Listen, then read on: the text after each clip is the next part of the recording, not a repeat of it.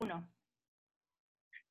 Hola a todos, ¿qué tal? Un gusto poder saludarlos. Muchas gracias por acompañarnos en esta transmisión. Soy Lili Campos y el día de hoy me encuentro platicando con Dalia González. Ella es diseñadora gráfica y también es CEO de la empresa Racum Consultoría Empresarial y es mi amiga. Hola Dalia, ¿cómo estás? Hola Lili, bien, bien, ¿y tú? Muy bien también, gracias. Pues estamos listos para platicar el día de hoy y ver qué elementos podemos aportarle a la comunidad artística y asimismo a los escritores independientes, porque además de tu giro del diseño gráfico, también eres escritora, has estado incursionando en esta área, ya tienes varios libros publicados y pues al igual que yo es un tema de interés. Yo por mi parte tengo también algunos libros, unos en formato digital, otros impresos y precisamente de ahí surge esta idea de crear la charla para ver qué elementos podemos aportarle a la gente. ¿Cuáles son algunos de los libros que tú tienes ya publicados, Dalia, o que tengas en formato digital también? Bueno, ahorita nada más por el momento tengo dos en proceso de, del tercero. Eh, uno se llama El Jardín de Dinora y el otro se llama eh, ¿cómo se llamaba? Me olvidó. ¿Cómo se llama? Libro. Ay, no, no, no. Traigo muchas cosas en la cabeza, perdóname. El de Jardín de está muy bueno, por cierto. Ah, muchas gracias. Sí, sí, aparte te lo publicó esta empresa, ¿cómo se llama? Porrua. Sí, Porrua, ciertamente. Exacto. ¿Y el otro cuál y es? el otro se llama Debajo.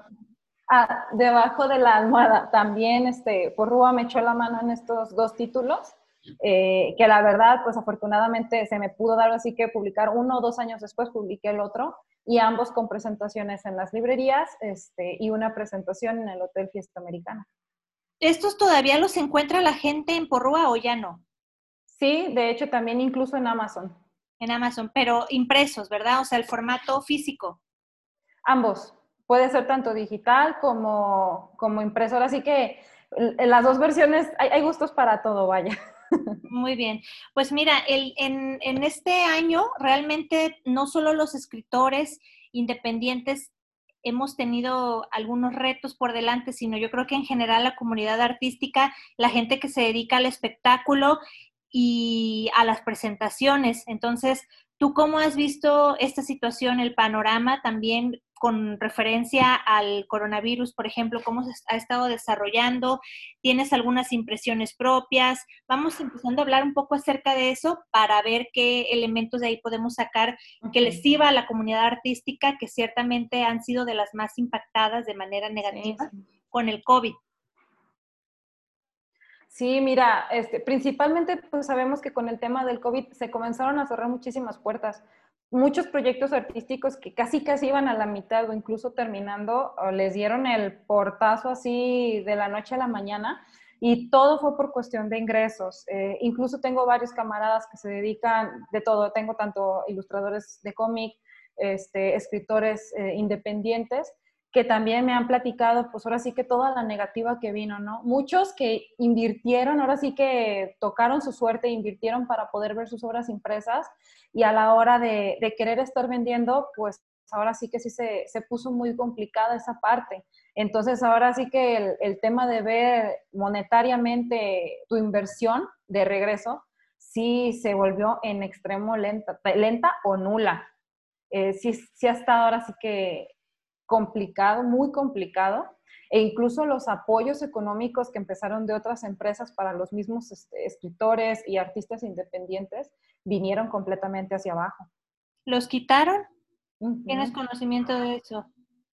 Sí, de algunos camaradas sí, exacto. Y antes de entrar ya a la entrevista como tal, a la plática, estábamos charlando tú y yo acerca de que ya el, el, hecho de publicar un libro impreso es más como por, por un gusto que se da a uno mismo, a lo mejor como escritor, que porque realmente tengas una, bueno, hablo del común denominador, es decir, uh -huh. si no tienes una cantidad, por ejemplo, muy grande de, de, seguidores en redes sociales, que implicaría eso como un mayor alcance, ¿no? O sea, un potencial mercado más grande. Vamos a hablar de cualquier simple mortal, que tenemos a lo mejor una cantidad mmm, pues razonable, pero no, no, no muy exponencial de seguidores. Es más un, gusto que, que, alguien se puede dar el autopublicarse un libro que realmente un negocio. Sí, exacto.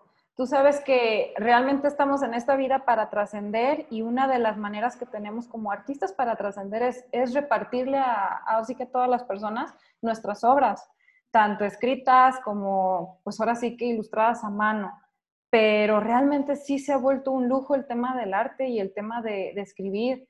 Sí hay editoriales todavía que, por ejemplo, tú mandas tu manuscrito, te responden y ellos te dicen, ¿sabes qué? Tu libro es muy bueno, lo vamos a publicar sin que tengas que invertir nada. Pero así también existen muchísimas editoriales que a pesar de que tú mandas un manuscrito, tardan mucho tiempo en revisarlo y todavía te responden con un presupuesto muy caro. Entonces, sí, realmente ser un escritor independiente es, ahora sí que sí es una, una buena cantidad económica. ¿Y qué opciones tú crees que tendríamos los escritores independientes para poder empezar a, ver esto? Ciertamente sí, como tú hablas de, una, de, algo que se hace por amor, pero también al menos poder tener como una retribución de lo que uno está invirtiendo. ¿Qué, qué ideas se te ocurren a ti? ¿Qué tips les podríamos dar también a la gente que se quiere animar a, a escribir y a publicar, pero que aún se la piensan por este tema del dinero? Fíjate que Amazon es una muy buena plataforma, la cual realmente no tienes que invertir para poder comenzar a vender tus, libros digitales, no, no hablando en cuestión impresa, sencillamente digitales. Amazon te paga por cuando alguien los empieza a leer y más porque, eh, por ejemplo, toda esta gente que tiene una cuenta en Amazon Prime eh, ofrecen todos los libros, ahora sí que a cero pesos, quien los quiera leer en Kindle, y cada vez que una persona los lea, a ti te pagan. Y no es una mala cantidad, creo que pagan entre 45 a 50 pesos. Yo también tengo los libros ahí en Amazon, ya los cargué después de, un cierto tiempo, porque yo me la pensaba, te voy a decir mi opinión de Amazon muy honesta. Ellos cobran un, a mí me parecía, o me sigue pareciendo, pues un poco alto lo que ellos cobran de, su ganancia, es un 30%. No sé si sea el mismo sistema que el que estemos hablando tú y yo, pero te cobra como un 30% y a mí se me hacía altísimo, pero bueno, dije, también hay que tomar en cuenta que, que la plataforma, pues es una plataforma amplia, muy amplia de distribución y que de alguna manera ciertamente no podemos ver simplemente a Amazon como, como la única plataforma, o sea, como el único canal más bien de distribución, porque entonces sí es como poner todos tus huevos en una sola canasta y yo pienso que por ahí sería. Pero al mismo tiempo también pues me pareció positivo la otra parte, ¿no? De decir, bueno, Amazon ya está bien consolidado, es una empresa de renombre, la gente sabe que lo que va a obtener ahí es tal cual, es, un producto de calidad, o sea, no va a ser como algo, no te van a admitir, por ejemplo, una publicación pirata. Fíjate que te ah, quiero abrir ahorita un espacio porque me acordé. Yo, antes de cargar mis libros ahí a Amazon, el libro de la India, yo encontré que alguien intentó cargarlo a Amazon, ¿eh? Otra persona que no fui, que evidentemente pues no era yo. Y estaba a nombre de Heriberto, no sé qué, pero no lo cargaron. No sé, no sé bien por qué razón no pudieron cargarlo. Intentaron, tuvieron la osadía de querer cargar el ebook, el, libro digital ahí a la cuenta de Amazon y aparece el nombre de la persona, el título de la, del título del libro, pero nada más no hubo manera. No sé bien a qué se debió que no lo pudieron cargar, si a lo mejor la plataforma los, los bloqueó, a lo mejor porque no tienen algo que les acredite lo de derechos de autor, no lo sé, porque ese libro, o sea, lo tengo, pues todos los libros los tengo registrados en derechos de autor por cualquier cosa. Y me sorprendí mucho, no pensé la verdad que iba a ocurrir, pero bueno, sí, sí ocurrió eso y a mí me pareció pues positivo que no lo hayan podido cargar. No sé si tú has tenido alguna experiencia relacionada también con ese tema que se quieran piratear alguna de tus obras o no, o al momento no. Fíjate que yo creo que he sido muy afortunada, o dos cosas. Una, pues no soy tan reconocida en redes sociales, la verdad. Este, y no me ha tocado que ni tanto ilustraciones ni, ni escritos se los hayan querido robar. O quién sabe, ya lo hicieron y no me he dado cuenta. Esto podría ser. También está el caso de un conocido que tiene un libro impreso, creo que él fue por parte de un concurso de Jalisco y a él sí se lo piratearon porque a él lo estaban, su libro lo estaban dando gratis en un portal, se enojó muchísimo y dijo que los iba a demandar y no sé qué tanto. sí. estaba en, en, formato de ebook, de PDF y no sé cómo dio con esa página que encontró y estaba pero indignadísimo porque el libro ni siquiera lo, lo vendían, lo regalaban. Y, y, bueno, ya creo que sí contactó un abogado, al final de cuentas no sé cómo procedió. Entonces, fíjate, el tema de, de la de la piratería es otro ingrediente más que se suma a este hecho de que se reducen los espacios, de que se vuelve la publicación ya un tema más de un, de un gusto o lujo personal que de realmente una retribución. Pareciera ser que hay mucha adversidad.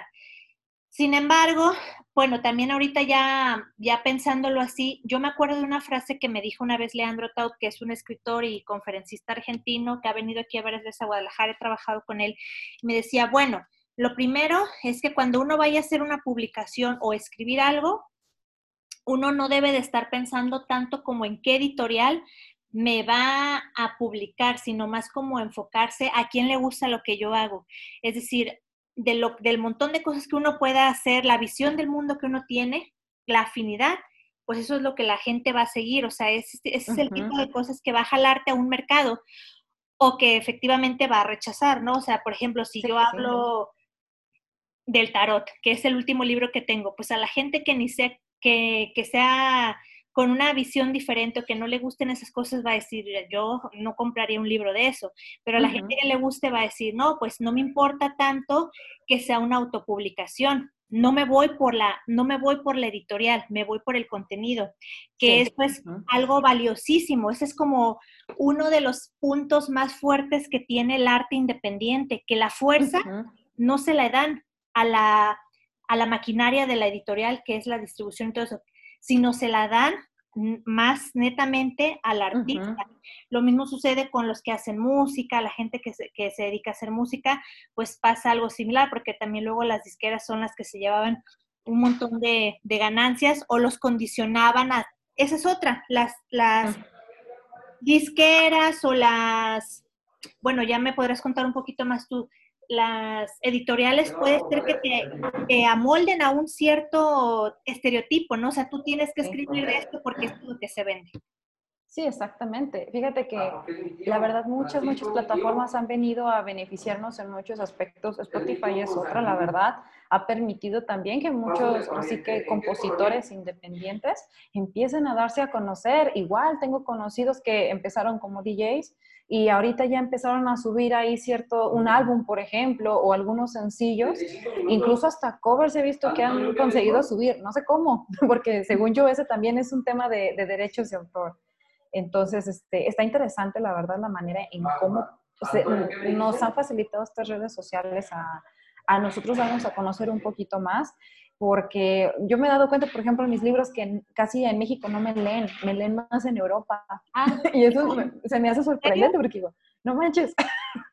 sí, porque pues uno dice, oye, pues soy de México, yo esperaría que, que, más, que más gente mexicana pues me estuviera leyendo. Es, algo que a mí me, me, gusta mucho apoyar y es como una ideología que, que yo imagino mucho en toda la gente, ¿no? Que estamos tratando de consumir más mexicano, estamos tratando de entre nosotros apoyarnos más en esa parte una de las cosas muy interesantes que me ha tocado ver en, muchas páginas de Facebook es que tienen ya ahora sí que, por ejemplo, conjunto de artistas mexicanos y solamente aceptan a personas mexicanas a compartir su arte.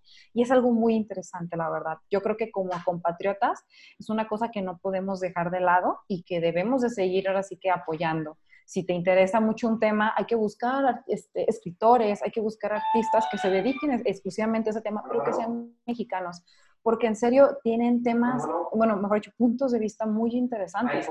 Y no es que no existan, porque muchos dicen, bueno, me ha tocado escuchar, oye, es que nadie apoya el cómic mexicano, el cómic mexicano es horrible, pero realmente empiezas a investigar y empiezas a encontrar artistas increíbles de cómic mexicano. Y son artistas que han trabajado en proyectos que nadie los ha escuchado, pero ya cuando los empiezas a investigar, ahí están solamente es ahora sí que investigar, es buscar un poquito más y sí es, sí es complicada esa parte porque incluso yo creo que la gente está acostumbrada a buscar lo de siempre, ¿no? Compañías gigantes que se dediquen a estos aspectos. En, el tema de cómics, pues los dos más grandes yo creo, ¿no? DC Comics y Marvel, que yo creo que son los que mantienen casi todos de, de cajón pero no han buscado ahora sí que editoriales que se dediquen a, a la parte del cómic mexicano y son muy buenos, la verdad me ha tocado comprar varios, este, varios cómics, me gusta mucho comprar cómics independientes y son buenísimos.